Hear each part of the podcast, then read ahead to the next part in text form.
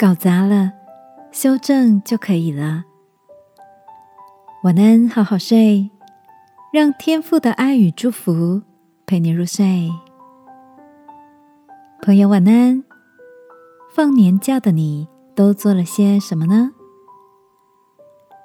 过年期间，一家人看着侄子、小侄女小时候的照片。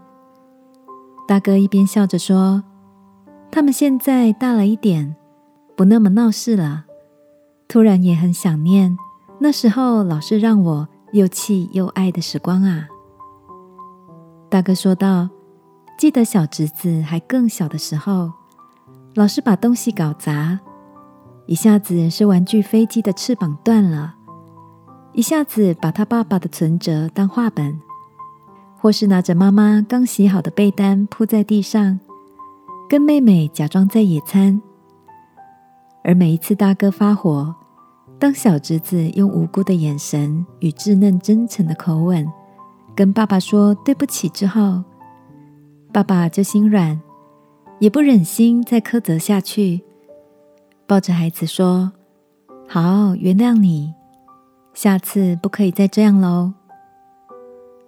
长大后的我们开始学会为自己的行为负责，但是难免还是会犯了错，不知道该怎么收拾，或是感到彷徨无助，好希望有人能够来救援。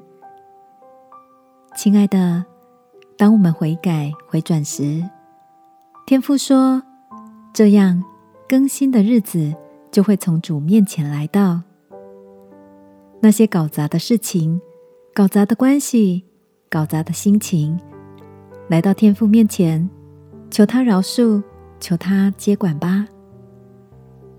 假期就要结束喽，让我们用欢喜快乐的心，为新的季节开门，来迎接新的开始。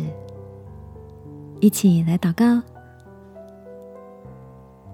亲爱的天父，我承认那些我有意无意的错误，求你赦免我，带领我脱离错误的泥沼，赐我有修正的智慧。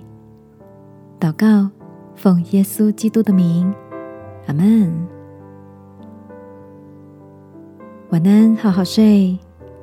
祝福你，新的开始有新的恩典。耶稣爱你，我也爱你。